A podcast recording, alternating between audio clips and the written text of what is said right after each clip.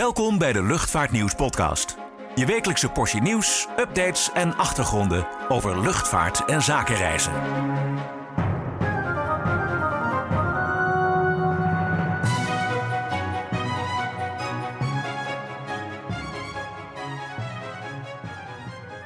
Ja, nogmaals welkom bij een nieuwe Luchtvaartnieuws podcast. Uh, zoals altijd even het voorstelrondje. Mijn naam is Klaas-Jan van Woekom en ik word vergezeld door mijn collega Richard Schuurman. Richard, weer uh, terug uit Istanbul. Ja, daar ben ik weer. Ik was bij IATA AGM. Uh, ik moet zeggen, niet per se met de pet op voor luchtvaartnieuws, maar we houden de oren natuurlijk altijd wel even open. Ja, precies. We waren met meerdere collega's ter plaatse. Jij, met, jij bent Pegasus gevlogen, hè? Ik heb met Pegasus gevlogen. Ik geloof de andere collega's, andere maatschappijen. Dus, uh, ja, met KLM en Turkish. Dus uh, ja. we hebben het, uh, de winkansen gespreid. Anders zijn we in één keer de hele redactie kwijt als er wat misgaat. dat is ook waar. Dus nou, ik weet niet wie het lekker zat. Ik zat wat krap, moet ik zeggen. Het was mijn eerste vlucht in een A321 NIO. Maar in de configuratie van Pegasus heb je dan toch wel wat in te leveren op de beenruimte. Ja, dus een beetje proppen. Het was een beetje proppen, ja. Zeker uh, op zo'n lange vlucht. Uh, dan denk ik, nou, dat moet je niet uh, straks willen doen in die configuratie transatlantisch. Want dan nee. kom je niet heel erg fijn aan in New York. Maar ik verwacht niet dat Pegasus dat trouwens gaat doen. En een maatschappij die dat wel gaat doen, die kiest ongetwijfeld voor een premium product. Ja, precies. Want um, um, ja, de, de, de jaarvergadering van uh, IATA was in Istanbul deze keer. Volgend jaar in Dubai trouwens. Vorig jaar was het in, uh, in uh, Doha, in Qatar. Dus ze houden het een beetje in de regio. Alhoewel de afstand tussen Dubai en Doha natuurlijk iets korter is dan met Istanbul. Maar goed, er werd genoeg besproken. We hebben er ook veel over geschreven deze week. Uh, ja, een opvallende lekkere binnenkomer met gestrekt been was natuurlijk de, hè, de, nou niet de State of the Union, maar de State of the Industry van IATA-voorzitter uh, Willy Walsh. Die gelijk maar eventjes weer Schiphol uh, nou ja, aanviel. ze hebben natuurlijk vaker heel kritisch geluid daarover laten horen. Hè, ook over ja. het kabinetsbeleid, vooral rond Schiphol. want ja, hij is, niet, hij is niet te spreken over Schiphol. Hij vindt het, ja, vindt hij Schiphol nou een rotluchthaven of vindt hij nou de hele besluitvorming daaromheen een, een vervelend iets? Nou, eigenlijk het laatste. Kijk, Schiphol, zegt, die, uh, zegt Walsh, is, is uh, jarenlang natuurlijk een hele goede, sterke luchthaven geweest met hele grote aantallen passagiers. Een, uh, een, een, fijne luchthaven voor reizigers, omdat je, ja, je moet weliswaar een flink stuk sjouwen soms, maar het, het is redelijk compact. Dus Schiphol heeft een goede reputatie. En echt, ze begrijpen er helemaal niets van bij IATA en andere maatschappijen. Dat ze uh, gewoon die reputatie te grabbel willen gooien. Met de bekende krimpplannen die er zijn. Uh, nou ja, daar is de 21ste een hoger beroep in die zaak. Die was aangespannen door KLM en Airlines tegen de staat. Hè, om die tussenstap van krimp naar 460.000 bewegingen te maken. Um, ja, daar loopt IATA niet op vooruit, maar 440.000, wat uh, dan uh, de bedoeling is in uh, 2024. Ze snappen het niet. de, de luchtvaart groeit, de vraag groeit. het is een strategische hub. dus waarom zou je dat onder het mom van geluidsoverlast willen beperken? Met klimaatmaatregelen zoals stillere en schonere vliegtuigen kom je al een stukje beter. Maar ja, we weten uh, hoe dat in Nederland loopt hier inmiddels die discussie. Die argumenten worden hier heel anders opgepakt en heel anders beleefd uh, dan, uh, dan op een congres in Istanbul. Kijk ja. alleen maar weer op vrijdag waar uh, protesten zijn tegen de geplande uh, vierde toegang eigenlijk richting Schiphol. Hè, de, de, herindeling van het luchtruim. Ja, de aanvliegroute die over ja. provincies Utrecht en een stukje Gelderland en pakt ze ook nog een stukje Noord-Brabant mee? Of was het Overijssel? Ja, ja, dan zitten ze al wat hoger. Maar ja, nou ja drie, leidt... drie, kilometer hè, is geloof ik dat ze dan uh, ja. op binnenkomen, het land binnen. En dan continuous descent, dat ze dan in glijvlucht richting Schiphol willen gaan over een afstand van ja. ongeveer 70 kilometer. Nou ja, dat, dat soort protesten zie je heel erg in Nederland. En dat is de laatste jaren natuurlijk uh, toegenomen. Maar um, die worden daar eigenlijk niet begrepen op zo'n congres. Dat zijn nee. natuurlijk wel de. Wij van WC Eend adviseren WC Eend mensen. Uh, zij staan zeggen, in, uh, voor de luchtvaart. En ze zijn natuurlijk daarvoor. Dus, um, maar het ging ja, inderdaad Hè, eerder zei Willy Walsh, ik had altijd mijn pijlen op uh, Heathrow gericht, maar inmiddels uh, is het leek uh, eentje in de klas, is toch wel Amsterdam-Schiphol. Ja, wat trouwens ook zo is, is hè, dat ze natuurlijk ook daar stelden, um, Hè, je hebt minder vluchten, maar, maar als je het aantal passagiers op peil wil houden, zullen er grotere vliegtuigen komen. Ja. Hè, waar, je, waar je per saldo meer last van kan krijgen. En, en, wat je nu al ziet, wat je ook voor de coronacrisis zag, uh, dat Schiphol ook niet per se uh, genoeg ruimte aan de gates heeft voor allemaal grote vliegtuigen. Hey, nee. van, van de week zag ik uh, Cathay Pacific, United, die stonden op een afgelegen plek op de, G, op de G-pier, niet de G-pier, de G-pier, um, waar je met een bus heen moet, maar zelfs ook naar het Juliet-platform, het J-platform.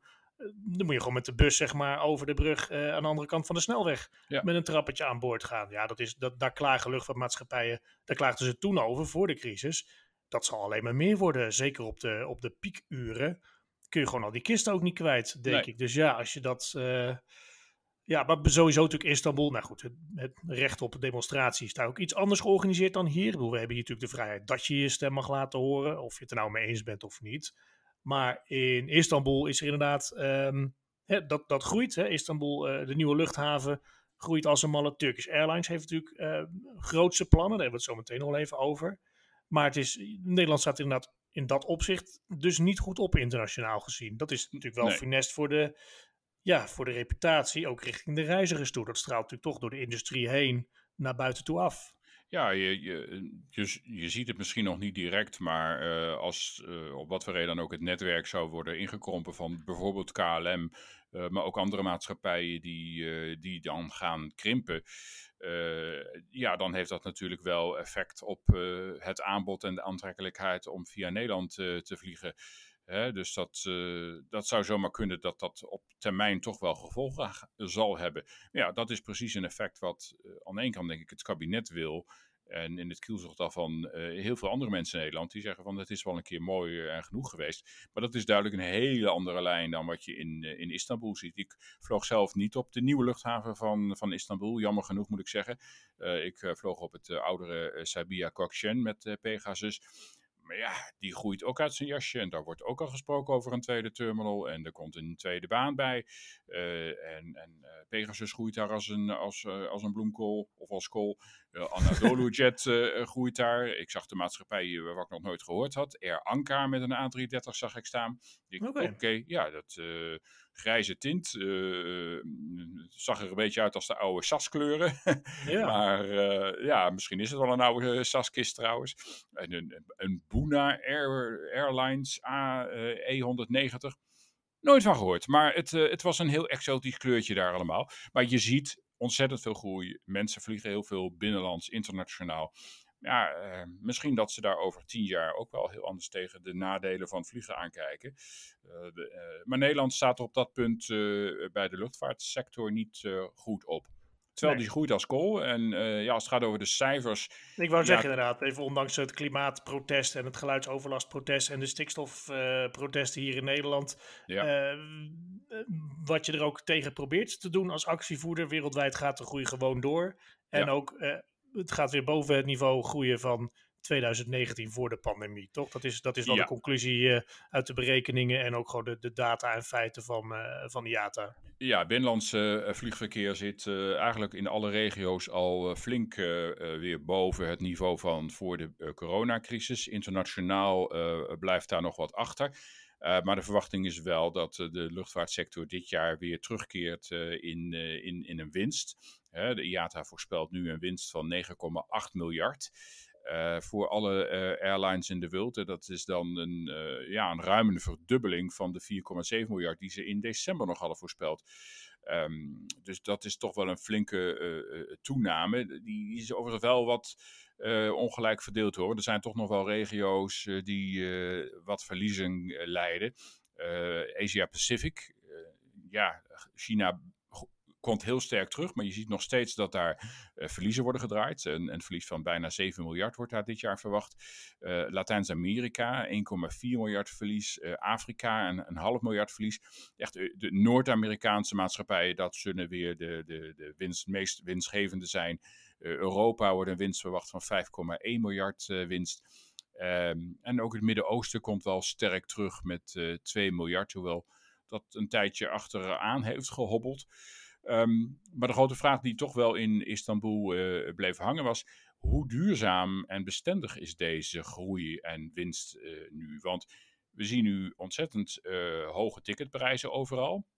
Maar om een andere reden, en dat verbaasde ook de hoofd economische zaken van, van de IATA, Mary Owens Thompson, Ehm, dat die hoge ticketprijzen op een of andere wijze toch wel geaccepteerd worden door de reiziger. Maar uh, ja, tot welk niveau kun je blijven stijgen? En uh, hoe lang gaat dat door? En er zijn toch wel signalen dat er misschien na deze zomer al in bepaalde regio's wat recessie gaat optreden. En IATA verwacht dat als er echt sprake zal zijn van toenemende werkloosheid in de wereld, dat dan het kantelpunt ook zou kunnen komen waarop de, de, de, de oververhitting van de luchtvaart, die een beetje op dit moment aan de gang lijkt te zijn, dat die weer uh, wat afkoelt. Met als ook resultaat uh, dat die ticketprijzen omlaag gaan. En dat je ook ziet dat daarmee uh, misschien de winsten weer wat anders zullen worden. Dus ja, ze zijn optimistisch over meer winst. Maar hoe dat precies in de praktijk voor de lange termijn, voor over een jaar bijvoorbeeld, uitpakt uh, ja, dat moeten we zien. Dus dat, dat horen we dan over een jaar in, uh, bij de IATA-bijeenkomst uh, in, in Dubai. Die overigens wel een beetje werd gezien van, ja, waarom kiezen we nou Dubai? We zouden eigenlijk nog een keer naar Shanghai moeten gaan. Maar wordt gezegd, misschien is het eigenlijk ook wel het afscheidsfeestje van Sir Jim Clark, de president van nu, Nu echt? Nu echt? nou ja, goed. Uh, uh, ja, hij, hij, wil al wel jaren terugtreden, uh, maar dat kan hij eigenlijk helemaal niet. Nee, hij is, gewoon verliefd op zijn... Nou goed, als, als jij gewoon een ongelimiteerd budget hebt en gewoon lekker je ding kan doen daar en met succes, ja, waarom zou je stoppen? En als hij nog gezond is en, en de lol in heeft. Maar die man draait natuurlijk ook de hele wereld rond. Dus dat, ja. Uh, maar uh, ja, dat werd toch wel een beetje gezien. Maar uh, nou, volgend jaar dus wordt het dan in juni nota bene lekker warm. en dan denken we dat wij een heet weekend hebben. Maar in Dubai in juni, dat zal vast wel eventjes zweten zijn. Ja, waarschijnlijk zijn de ehm, hotels, de hotels dan wat goedkoper omdat niemand erheen wil. Dat zou een voordeel kunnen zijn. Alleen goed, uh, de vraag is hoeveel mensen er komen. Uh, Istanbul, daar waren in ieder geval 1520 genodigden. Hm. En daarmee zat... En nog een paar ongenodigden waarschijnlijk. nou, ik heb niet zo heel veel gezien. Maar nee. de, de, de, hotels zaten vol. Daarom moesten ze ernstig op de capaciteit gaan letten. Ja. Maar het was volle bak daar. Ja, precies. Ik heb trouwens nog even opgezocht dat Air Anka heeft inderdaad hebben drie A330's en eentje is inderdaad van SAS. Die vliegt nog in de basiskleuren van SAS. Dus dat nou, heb je scherp, wel goed gezien. Ja. scherp geobserveerd in ieder geval. Ja. Um, even kijken, nou, ander evenement uh, deze week, of evenement. Uh, nou, de, voor sommigen wel. de aandeelhoudersvergadering van Air France KLM, waar iedereen die één of meerdere aandelen heeft uh, zijn zegje ook kan doen in Parijs. Uh, je moet voorstellen, je zit er in een zaal in het Hilton met uh, heel veel stoelen en dan een grote desk met het voltallige management van Air France KLM. Waaronder natuurlijk de financiële baas Steven Zaat en in dit geval ook Marjan Rintel, de CEO van KLM. Ja, nou wat is daarover te melden? Hè? De cijfers waren al een tijdje bekend. Um, een dingetje was natuurlijk Ben Smith. Nou, ook heel duidelijk. Zijn bonus zijn bonus en zijn aanblijven. Nou, die gaan nog vier jaar door. En zijn bonus, ja, uh, daar waren natuurlijk wat vragen over. En dan ging het met name over de bonus die eigenlijk voor 2022 zou krijgen, of over 2022, maar die die niet kon krijgen omdat ze toen nog aan het staatsinfuus lagen. Maar nu mm -hmm. zijn ze er vanaf en ja. nu heeft hij er tussen wel recht op gehad. Ja, tussen de regels door inderdaad. Hè. Zowel, zowel Air France als KLM als Air France KLM kregen uh, inderdaad staatssteun vanuit Frankrijk en Nederland. Met als voorwaarde dat je uh, logischerwijs ook in zo'n situatie geen, um, geen bonussen mag uitkeren aan het management. ja, linksom of rechtsom is dat toch gelukt om 3 miljoen euro nog te reserveren voor, voor Ben Smith. En ja, hij, hij vindt dat volledig verdedigbaar om te krijgen. Dat zie je natuurlijk bij meer grote bedrijven. Hè, of het nou goed gaat of slecht gaat, of er nou duizenden mensen uit moeten of niet. Ja, dat is een beetje de cultuur, denk ik. Dat ze dan zeggen: joh, als ik het niet krijg, dan ga ik weg. Nou goed, hij, hij kan daarmee leven dat hij dat krijgt. Nou, zwaar. Uh, de aandeelhouders uh, ook. Uh, en het hele, hele ja, niet het management, maar ook de, de RVC. Er zijn geen moties ingediend van dit kan niet meneer Smith of mevrouw Couder. Ja goed, er zijn natuurlijk ook, ook daarvoor al wel vragen over gesteld van kun je dat moreel verantwoorden? Ehm, ja, nou, laat ik zo zeggen, ik zit niet in de positie dat ik mij druk hoef te maken over miljoenen bonussen en of je die wel of niet moet accepteren. Ja, hij had hem terug kunnen geven. Je ziet, je ziet bij andere airlines, ik, ik noem even een Qantas bijvoorbeeld, hè, waar Alan Joyce toen wel heeft gezegd van ja, ik, uh, uh, ik, ik, ik, zie er sowieso vanaf. Anderzijds, hij gaat in november pensioen en heeft nu voor, voor mm, nou, ruim 10 miljoen euro aan aandelen in Qantas verzilverd, wat ook prima mag. Dus dan, dan is er een, er is altijd wel een manier waarop je beloond wordt. Maar het, ja, je, kunt je afvragen als ontslagen werknemer, of noem je dat, boventallige werknemer, eh, die, die in de crisis uh, zijn of haar baan verloor, dat je daar wel uh, ja, een, een, beetje een, vreemd, een vreemde smaak aan overhoudt. Ja. maar goed. maar dat zie je natuurlijk in, de, in de hele economie. ja, dat was ook het protest tijdens de, de oliemaatschappijen, waar de, de, de miljarden tegen de, de klotsen. En ja. de gemiddelde inkomens liggen vele, vele, vele keren lager dan die van de CEO's en managers in de bedrijven. En uh, daar zit natuurlijk de scheefgroei. Maar dat was protest, hè, begrijp ik, bij uh, de, de vergadering van Air France KLM. Ja, nou, ze, ze, ze verwachten met dubbel T uh, dat, dat Extinction Rebellion voor de deur zou gaan liggen of andere rare dingen zou gaan uithalen. Maar dat is niet gebeurd. ja, wel, ja, net als vorig jaar, weer ja, klimaatactivisten wat rustiger, wat minder, uh, uh, wat minder uh, met, met, met spandoeken en, en dingen blokkeren. Maar vorig jaar waren er een aantal Nederlandse mensen, dames in dat geval, die, die van Fossielvrij NL. Die hebben inmiddels natuurlijk ook een rechtszaak aangespannen die ook door mag gaan omtrent het veronderstelde greenwashing. Um, maar die, die, ja, als je aandelen hebt, mag je daar vragen komen stellen. Dus die hebben dat gedaan. En ja, vooral weer aan het adres van KLM.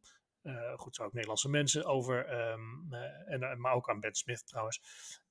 Ja, van, he, je moet stoppen met vliegen, je moet minder vliegen. Het milieu gaat eraan, de aarde gaat eraan en onze kinderen dan. Beetje het bekende riedeltje. Um, ja, eigenlijk een beetje een ja, zinloos. Kijk, voor die mensen waarschijnlijk zinvol. Ik bedoel, als je een mailtje stuurt, krijg je waarschijnlijk geen antwoord. Maar ja, weet je, het is dan zo'n vragenrondje. En er worden gewoon beschuldigingen geuit. Ik denk, ja, en Ben Smith die zich daar eigenlijk weinig aan gelegen liet eh, liggen. Hè? Van, en, en we gaan niet minder vliegen of we gaan niet... Nee, we, gaan, niet, anders vliegen, maar We niet... gaan niet stoppen met vliegen. Kijk, minder vliegen doen ze sowieso wel. Tenminste, Air France natuurlijk binnen... Uh, binnenlands in Frankrijk vliegen ze natuurlijk uh, een stuk minder op trajecten waar de, uh, de Thalys kan rijden. Dat is natuurlijk Um, wettelijk bepaald zelfs. Mm, ja. Daar zei Willy Walsh ook nog wat over in, in Istanbul. Namelijk van, ja, dat is nou echt greenwashing. Drie, hè, we hebben het er geloof ik al eerder in een podcast over ja, gehad. Je haalt drie routes weg. Ja. Maar als je zegt van, een Eurocontrol had het uitgerekend... Uh, als je ziet hoeveel kilometers er op dit moment moeten worden omgevlogen... vanwege de maar doorgaande stakingen. Mhm. Daar moet Frankrijk wat aan doen. Als ze dat een keer oplossen, dan voorkomen ze een hele hoop uitstoot. En dan is het, heeft het klimaat daar baat bij. Ja, en ook de single, European, de single European Sky moeten ze eindelijk een keertje doen. Zodat je niet bedoel, als je nu vanuit Spanje vliegt, vliegen via Londen zeg maar, naar, naar Amsterdam af en toe. Ja. Um, maar, uh, maar goed, dit was dus een hele discussie. Marjan Rintel die zei er trouwens ook nog, uh, ook nog laatst op de KLM open. Dat ze ook zei van, eh, het is ook gewoon vaak een stuk misinformatie, wat, wat natuurlijk hard gaat op internet. Zeg, sommige mensen denken ook echt nog dat KLM uh, van Schiphol naar Eindhoven of Maastricht vliegt. Mm -hmm. wat, wat al jaren niet meer het geval is. Um, maar goed, dat, dat, ja, het is gewoon een hardnekkig dingetje. Kijk, je mag natuurlijk overal, overal tegen zijn of bezorgd over zijn, maar ja, of dat nou veel uithaalt om daar dan in de zaal vragen te gaan staan stellen of, of beweringen te doen. Ja, goed, wat moet je ze anders doen? In de rechtszaal, dat doen ze ook. En dan heb je misschien gewoon een, uh, een uitspraak op een gegeven moment. Uh, maar goed, het, het, is hetzelfde als met de staatsagent die dat ook vindt, hè, dat KLM te weinig aan duurzaamheid doet. Ja, ja wat, wat, wat is genoeg? Ja, als je helemaal niet meer vliegt, dan heb je geen uitstoot. Maar ja, ja. Dat, is, dat is gewoon uh, utopisch, want dan gaat iemand anders vliegen. Hè, net, ja, dat... net, als discussies dat, dat mensen zeggen van ja, dit, um, er was volgens mij laatst weer een nieuw rapportje over. Uh, dat op bepaalde routes KLM echt niet de enige is. Dus hè, dat, dat Schiphol geen connectiviteit zou verliezen als KLM er zou stoppen. Maar goed, uh, als KLM op wat voor route dan ook um, drie keer per dag nu vliegt en helemaal niet meer gaat zou vliegen, denk je dan niet dat die maatschappij, dat andere maatschappijen in dat gat springen, natuurlijk.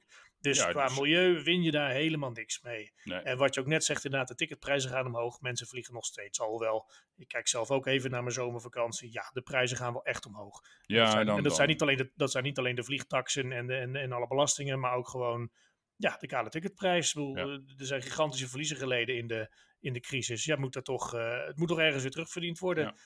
Dus, maar goed. Um, maar we hebben natuurlijk ja, de kritiek op, uh, op, op uh, het klimaatbeleid. We hebben het net over Nederland gehad en uh, Frans KLM. waar de sector wel mee worstelt, is dat ze ehm, ja, eigenlijk hun boodschap niet goed over krijgen.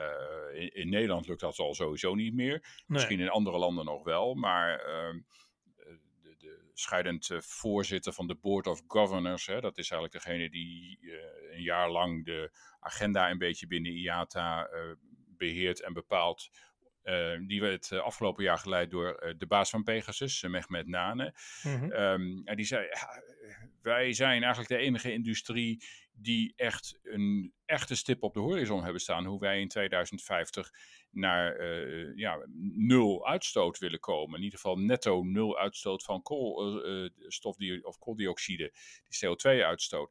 Kijk eens naar andere industrieën, die stoten soms vijf keer meer uit en die hebben dat helemaal niet. Nee, maar de scheepvaart bijvoorbeeld, hè, die, hoor ik niet van we gaan op waterstof varen met die containerschepen. Nee, of op een cruiseschip of uh, op andere dingen. Ja, het, het, gaat ook wel langzaam, maar uh, het is de luchtvaart die de klappen krijgt. Aan de andere kant hoor je zeggen, uh, ja, procentueel gezien, de luchtvaart stoot nu ongeveer 2, 2,6% CO2 uit. Als je anderen vraagt, zit dat al boven de 3. Dat zal in de komende decennia gaan toenemen naar verhouding als andere sectoren hun uitstoot terugbrengen. Maar nog steeds vindt IATA en de maatschappij dat ze er bovenop zitten. Ze hebben van de week ook een uh, vijf, deels, of, of vijf delen gepresenteerd voor hoe ze in 2050 naar net zero willen komen.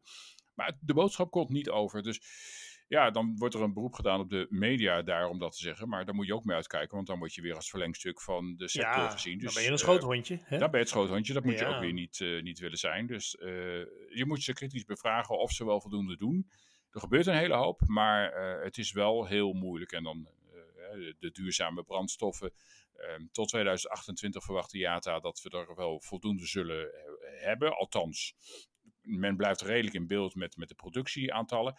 Maar uh, hoe de productie dan na 2030 opgebouwd gaat worden, terwijl er uh, over 20 jaar wel een, een 450 miljard liter uh, SAF zou moeten zijn, Sustainable Aviation Fuels.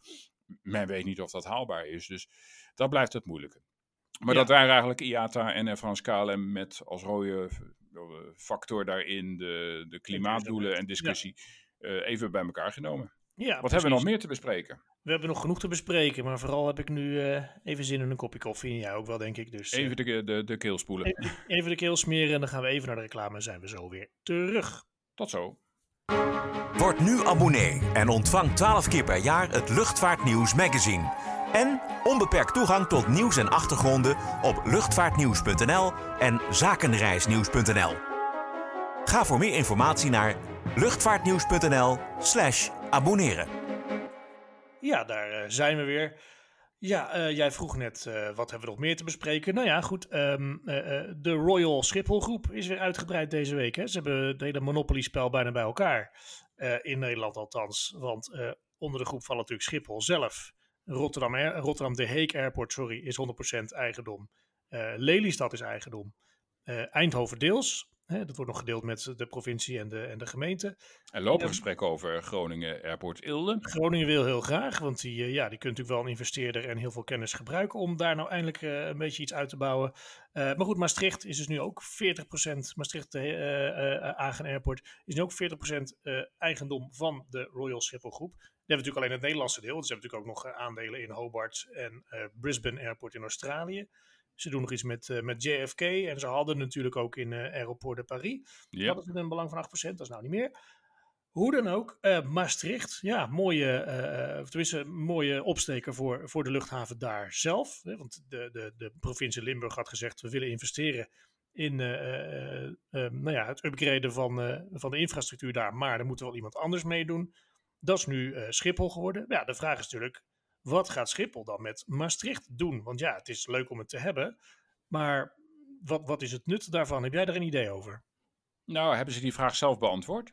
Voor mij uh, niet, hè? Ja, ja, het ligt voor de hand nee. natuurlijk. Ja, ik, ik denk uh, op Schiphol nu, hè, met de, de, de voorgenomen krimp. Uh, ja, hoeveel, hoeveel vrachtvluchten zijn er? 2, 3 procent volgens mm. mij van de slots. ja, Maastricht is natuurlijk de vracht, vrachthoofdstad van Nederland als het gaat om de luchtvaart. Ja, ik denk van, nou goed, dan, dan heeft Schiphol misschien potentieel om daar uh, de vrachtsector te laten groeien en, en, en niet de vrachtvluchten naar het buitenland te zien uh, verdwijnen. Um, ja, ja, hoe aantrekkelijk is dat? Want je hebt natuurlijk wel uh, Limburg ligt wel heel erg ver van de randstand af.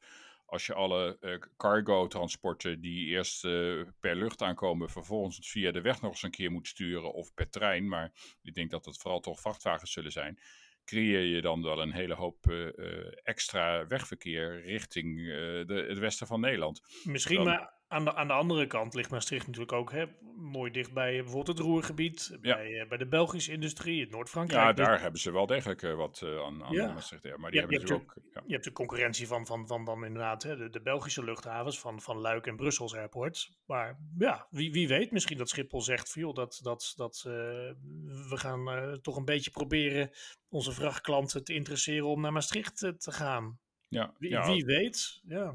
Ja, men wil wel in voor de... voor de passage, want je hebt, je hebt er alleen maar Corendon en Ryanair eigenlijk die daar uh, passagiersvluchten doen. En natuurlijk ook onder, vliegtuigonderhoud uh, zit er ook. Ja, um, ja dat, dat denk ik. Maar ja, wat moet je er anders mee?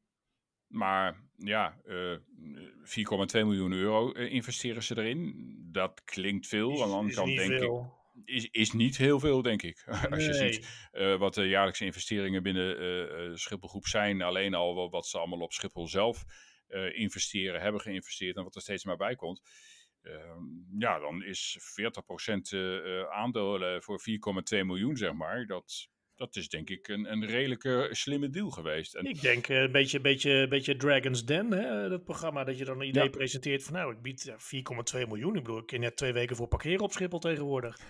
um, ja, nee, maar dit is, is inderdaad een, het is een koopje. Maar goed, aan de andere kant, uh, het is natuurlijk ook een luchthaven waar wat werk aan te verrichten valt. Hè. Ja. Maastricht ligt natuurlijk ook wel onder vuur vanuit de omgeving, hè, vanwege het geluid. En um, uh, ja, de terminal is natuurlijk ook niet gigantisch. Ja, misschien dat ze daarin gaan investeren op een gegeven moment. Ik denk dat Maastricht vooral ook een hele hoop uh, kennis natuurlijk hè, en, en management. Dus als je kijkt, Schiphol, uh, de Schiphol groep, ja, die, die, die, die, stuur, die, die geeft ook advies en doet ook management op Aruba Airport bijvoorbeeld ja, als, als regio-luchthavens denk ik wel een hele goede. Als je kijkt wat er natuurlijk met Rotterdam uh, en ook Eindhoven gebeurd is, even niks ten nadele van uh, het management daar en de mensen die daar natuurlijk uh, ontzettend goed werk verrichten. Maar ik denk dat ja, toch wel heel fijn is als je een hele grote partij met kennis en, en geld boven je hebt staan.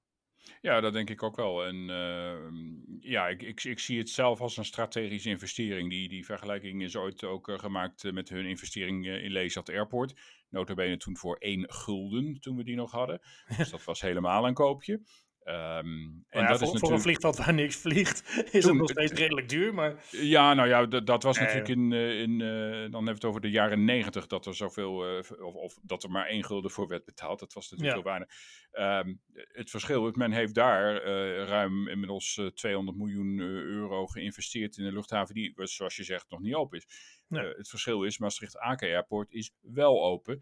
Ja. En, en de vergunning zal ongetwijfeld wel weer eh, door de eh, lokale en regionale bestuurders bekeken worden. Ehm, maar ze, verkopen, eh, ze, ze kopen in ieder geval een luchthaven die operationeel is. En waar ze dus, als ze het wat kunnen verbeteren, waarschijnlijk ook weer wat geld mee kunnen verdienen. Dus ja, ik, ik denk dat het eh, een, een aankoop is die ehm, erg gezien moet worden in wat, we al, wat je al in het begin noemde, de discussie rondom Schiphol en de vrachtvluchten daar. Hoeveel capaciteit is er eh, eh, straks nog over op Schiphol? Een andere vrachtluchthaven is er eigenlijk niet in Nederland. Ja, dan kom je dus al snel in, in Maastricht uit. Dus in dat licht denk ik dat het een, voor Schipholgroep een hele logische aankoop zal zijn. Ik denk ja dat de omwonenden er, er waarschijnlijk eh, minder blij mee zijn. Die hadden waarschijnlijk wel gehoopt op, eh, op een sluiting. Eh, er zijn natuurlijk ook vele studies geweest. En de ene zei ja, het is een fantastische winstmotor. En de ander zei dat stelt allemaal niks voor. Maar ehm, ja, we gaan kijken eh, hoe, hoe dit uitpakt. En hoe dit de economie van Limburg eh, helpt. Waar natuurlijk ook de moeilijke discussie loopt over de toekomst van de autofabriek van VDL. Dus eh, ik weet niet hoe afhankelijk zij waren van de leveringen vanuit deze luchthaven. Maar ehm, je moet het denk ik allemaal in een breder plaatje zien. ja, nou, misschien kunnen ze wel elektrische vliegtuigen gaan bouwen. Wie weet. Ja, nou ja, goed. Daar zijn ook Teugen en Enschede voor. eh, en, en Groningen ook. Groningen, ja. ja, ja, ja. Ja, Dus nou, iedereen, eh, eh, iedereen, iedereen duurzaam. Ja, nou ja, Ehm, we hadden ooit de motie of de oproep gehad van Daniel Koerhuis van de VVD. Van als straks de business jets niet meer op Schiphol terecht kunnen, dan moeten ze naar de regionale velden. Ook dan denk ik dat Maastricht voor menig CEO influencer of andere vlieger op een privéjet te ver weg zal zijn. Dus uh, dat gaat waarschijnlijk niet gebeuren, denk ik. Dat, dat kunnen ze mooi naar Lelystad doen. Hè? Als je kijkt wat er uh, ook aan artiesten, uh, Bruce Springsteen en laatst die, hoe heet het, Travis Scott in, met die Embraer Lineage 1000 die we zagen vanuit kantoor. ja, die willen toch graag inderdaad van Schiphol gebruik maken met hun privéjets. Nou, doe die naar Lelystad, doen we de vracht naar Maastricht. Zou zo... kijken dat je hem niet in de oranje verf terugvindt. Nee, inderdaad. Nou, het was afwasbaar, hè, geloof ik. Dus uh, was redelijk Ik hoor toch wel dat het uh, ernstige schade aan het toestel heeft nou, ja, het, is gewoon, het is gewoon crimineel. Het is gewoon crimineel gedrag wat dat laatste generation en dat, dat soort activistische clubs gewoon doen. Ik bedoel, uh, ja, maar goed, daar hebben we het eerder over gehad. Je, je, je, vernielt de boel om, om jouw mening door te drukken. Dat is volgens mij niet helemaal hoe we het moeten doen. Maar goed, um, eventjes over die Schiphol-groep nog. Lelystad Airport. Um, het is nog niet open. Het werd donderdag wel geopend. Maar dan even tussen aanhalingstekens, maar dan in Madurodam. Dat was ook wel een aardig. Hè? Die uitnodiging kwam een tijd terug binnen op de redactie. Dat je denkt, nou, het is geen 1 april, maar ze gaan dus echt uh, Lelystad Airport uh, trots een plekje geven in Madurodam. Waarom? Nou ja, ja waarom? Ja, ze hebben het er nu neergezet en eh, ze hebben de, de opvallende rood-witte verkeerstoer met de huidige in gebruik zijnde General Aviation Terminal neergezet. Dus daar staat niet uh, de terminal die aan de overkant van de baan staat. Er ligt wel een baantje bij, hè, trouwens. Een klein landingsbaantje en een kleine parkeerplaats. Maar net als op het echte Lelystad Airport geen vliegtuigen. Nee, nee. dus, is er geen grote, geen grote. Geen grote, nee. Het is natuurlijk het grootste General Aviation vliegveld van Nederland nog steeds. Ja. Een hartstikke leuke luchthaven, maar... Maar ja, ik, vind, ik, nou ja, getuigt het van moed of van een klein beetje arrogantie dat je, dat je, bedoel, je bestaat 50 jaar, hartstikke leuk, maar nou, dat is natuurlijk het leuke om het even te doen. Maar uh, uh, ja, uh, of het een blijvertje is en of die er lang blijft staan, dat. maar dan moet ook met zijn tijd mee. Dus verandert ook gebouwen in de ja, tijd. Dat dat nog mag, dat je nog een vliegveld mag aanleggen daar. ja. Ik denk dat binnenkort uh, Tata Steel daar uh, reist. maar goed, mooi, mooi, bruggetje trouwens naar Tata Steel, eigenaar, of niet Tata Steel, de Tata Group, Tata Sons van Air India. Um, ja. Het is even wat heel anders. Uh, er was van de week natuurlijk een vlucht uh, naar San Francisco. Die moest uitwijken boven Rusland met motorproblemen. Een 777-200 long range. moest in Magadan naar beneden. die passagiers hebben daar allemaal twee dagen in een, in een schooltje moeten slapen. In een oud schoolgebouw. En nou ja, nu is de uitdaging van hoe gaan we dat toestel daar repareren? Want een Amerikaanse motor mag je niet zomaar importeren naar Rusland. Mm -hmm. um, er zat ook veel Amerikanen aan boord trouwens. Uh, je mag, je kan, als je hem zou mogen invliegen, hoe dan? He, want dan moet je ja. een, een, Antonov huren. Nou, vanuit Rusland mag hij niet naar het westen om hem op te halen. Een Oekraïense Antonov, die zal toch zeggen van nee, dank u. Um, um, maar goed, dat, dat, dat zal ongetwijfeld opgelost worden met allerlei uitzonderingssituaties. En dat toestel zal weer een retour naar Air India gaan. Maar dat roept wel de discussie op van ja, de, de, de airlines die nog over Rusland vliegen, en dat zijn er toch echt wel aardig wat, vooral uit Azië. Ja, Chinese uh, maatschappij kunnen on, ongehinderd over ja, Rusland. Hè? Ja. En waar, waar natuurlijk ook wel Amerikanen of andere Westelingen aan boord zitten die uh, niet per se heel graag in Rusland willen zijn. Uh, dat, roept natuurlijk wel vragen op. Ja, moet je überhaupt als, als nou ja, uh, professionele luchtvaartmaatschappij met een beetje verstand moet je nog wel over Rusland vliegen. Want inderdaad, ja. als je een probleem hebt, kan een motorprobleem zijn. Kan natuurlijk ook net zo goed iemand zijn die uh, hè, dringend medische zorg nodig heeft, waardoor het toestel echt nu naar beneden moet. Uh, moeten ze niet gewoon massaal stoppen met over Rusland heen vliegen? Want ja, dan krijg je dus dit soort gedoe. Ja, nou ja, dat, dat is wel een zorgpunt. En uh, in Istanbul uh, stond ook de directeur, de baas van United Airlines, Scott Kirby, die daar een dag voordat dit voorval met het toestel van Air India gebeurde, daarover zijn zorgen uit. En dan vanuit Amerikaans perspectief. Kijk, Amerikaanse airlines vliegen niet over, over Rusland. Maar er zijn geloof ik wel straks vluchten mogelijk uh, vanuit China naar de Verenigde Staten die uh, over Rusland kunnen. Dus dan krijg je een beetje de situatie zoals nu met, met Air India naar San Francisco uh, vanaf Delhi. Um, daar kunnen natuurlijk Amerikanen aan, aan boord zijn. En, en Kirby was erg bezorgd van wat gebeurt er als er een toestel een noodlanding moet maken in Rusland. En wat gebeurt er dan met de Amerikanen aan boord? Dan stel je voor dat daar diplomaten aan boord zijn. Voor het weet heb je daar een, een, een diplomatieke rel over. Nou, er waren Amerikanen aan boord van dat toestel van Air India. Uh, iedereen is uiteindelijk weer op weg geholpen. Dus uh, daar is geen, uh, geen probleem geweest. Maar dit is denk ik wel een, een eye-opener van oei. waarschijnlijk voor zowel de maatschappijen als voor de klanten. Van kijk goed naar welke maatschappij je gaat en, en hoe die uiteindelijk van A naar B vliegt. Want het kan zomaar gebeuren dat je inderdaad op een vliegveldje in Magadan terechtkomt, waar ze nog nooit een 777 van Air India hadden gezien. Nee, dus, en we kennen natuurlijk ook de situatie in enkele jaren terug dat de Norwegian moest uitwijken met een motorprobleem naar Iran. Uh, ja, dat heeft ook heel lang geduurd voordat ze daar een andere motor hadden ingevlogen. Want ook Iran zit natuurlijk onder sancties. En misschien herinner je nog, ik dacht twee weken geleden, een KLM 777 die een motorprobleem kreeg boven Iran.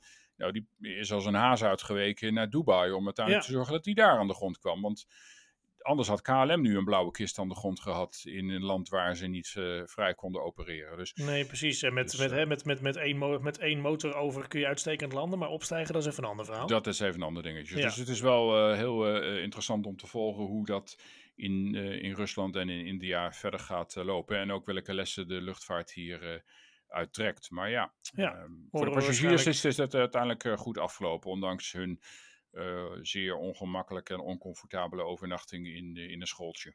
Ja, precies. Nou, dat horen we waarschijnlijk op de eerstvolgende IATA-bijeenkomst zo wat over. Of ze daar iets uh, van vinden over het overvliegen van Rusland. Mm -hmm. um, uh, ja, Air India sowieso begint natuurlijk aanstaande zondag op Schiphol weer. Ja. Voor het eerst in 30 jaar met een lijndienst naar Delhi. die vliegt overigens niet over Rusland. Die vliegen gewoon naar West-Europa onderdoor. Hè, zeg maar via Turkije onder de Zwarte Zee door en dan via de Balkan naar, uh, naar Nederland. Dus even voor de duidelijkheid. Uh, dat, uh, ja goed, dat staat komend weekend te gebeuren. Um, gaan we het volgende week nog over hebben dan of er nog iets, iets bijzonders over te melden is. Dit weekend nog meer. Um, ja, Suriname Airways, de SLM, die gaan het, als het doorgaat, zondag eindelijk weer eens proberen met eigen materieel vanaf Schiphol. Tussen Schiphol en Paramaribo gaan ze vliegen met een gehuurde oude Airbus A340-300 gaan ze op pad. Um, is dat ja. de enige gebruiker van de A340-300 op Schiphol? Ik denk het haast wel, hè? Ja, tegenwoordig wel. Ja, nee, de rest is allemaal overgeschakeld op uh, Dreamliners en A350's ongeveer. Of ze zijn gewoon weg. Uh, maar goed, die, die, die gaan ze met eigen kisten vliegen. Tot nu toe huurden ze bij, bij Airhub een ex-KLM A330 en uh, de, de, laatste paar dagen een A330 NIO van Air Belgium. Dus dat wordt een behoorlijke switch voor loyale klanten. Gaan ze van een hypermodern toestel naar een vrij, vrij oude kist. Maar het, uh, ja, er zit nog een half jaar op de lease uit mijn hoofd. Dus ik ben ook benieuwd hoe lang Suriname Airways uh, blijft vliegen met een eigen kist. Of ze hem kunnen verlengen. Of dat ze wegens wanbetaling weer ergens anders naar moeten kijken. Het ligt een aantal hoe, hoe ze het economisch natuurlijk voor elkaar krijgen. Hè? Of ze nou eindelijk eens een keer uh, een beetje rendabel uh, die vluchten kunnen opereren en, en er ook wat aan overhouden. Maar, nou, niet. Ja. Ze, ze, ze, hebben, ze hebben de, de goudvoorraad uh, deels moeten verkopen om überhaupt weer vliegtuigen te kunnen leasen voor Suriname Airways. Dus ja, dat is een beetje een, dat is een, beetje een continuing story. Um, dat is komend weekend. Hebben we volgende week überhaupt nog andere spannende dingen op de planning staan? Nou, uh, uh, we kunnen nog even over Turkish Airlines hebben. Hè. Dat was natuurlijk een oh, van de ja, gast, gastmaatschappijen in Istanbul. Ja. Um, er werd al weken gezegd van, en dat hebben ze trouwens een maand geleden zelf aangekondigd, wij gaan 600 vliegtuigen kopen in het kader van de grote expansieplannen voor de komende tien jaar. Ja. nou ja, volgende week, of over een ja, ruime week, begint de Paris Air Show.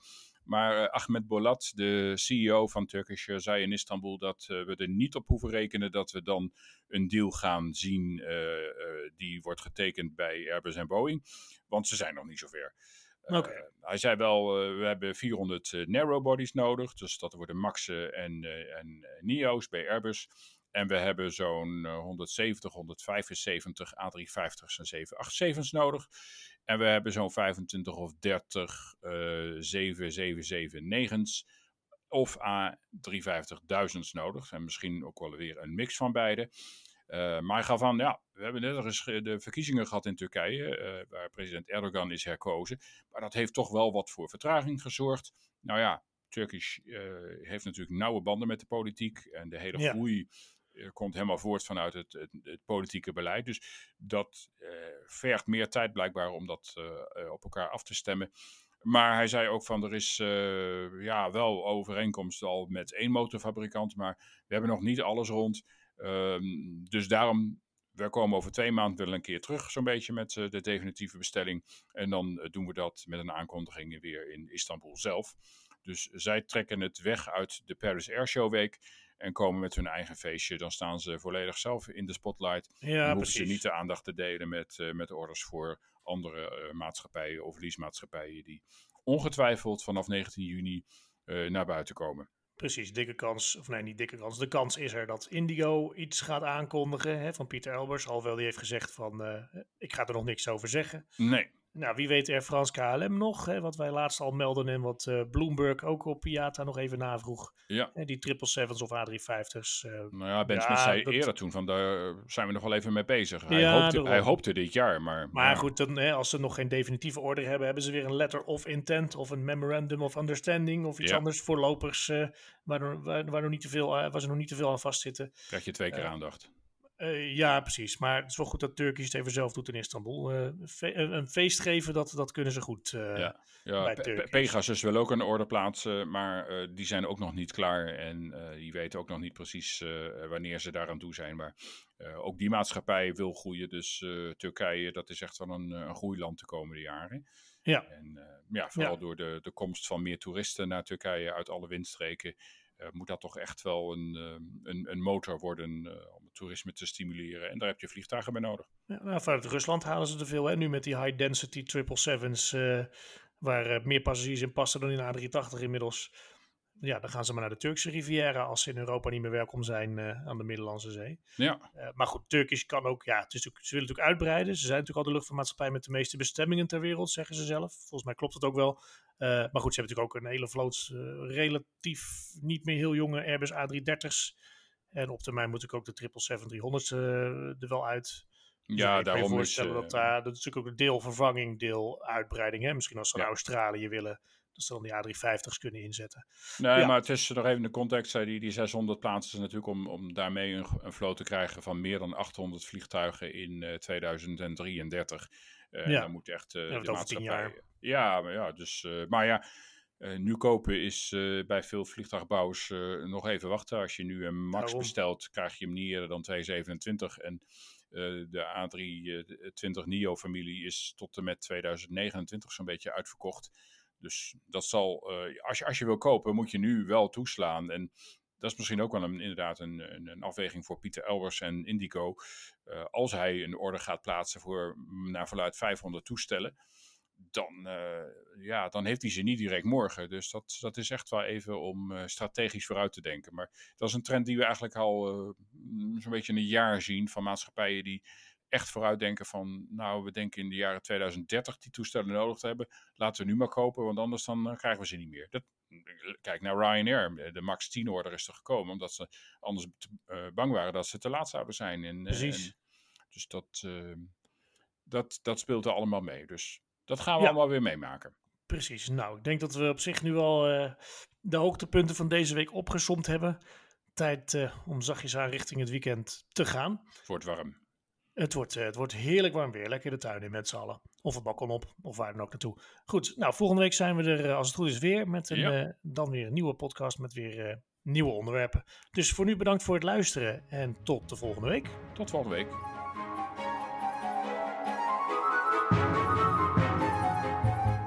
Bedankt voor het luisteren naar de Luchtvaartnieuws podcast. Voor opmerkingen, vragen of suggesties, mail ons redactie@luchtvaartnieuws.nl. Een fijne dag en graag tot de volgende podcast.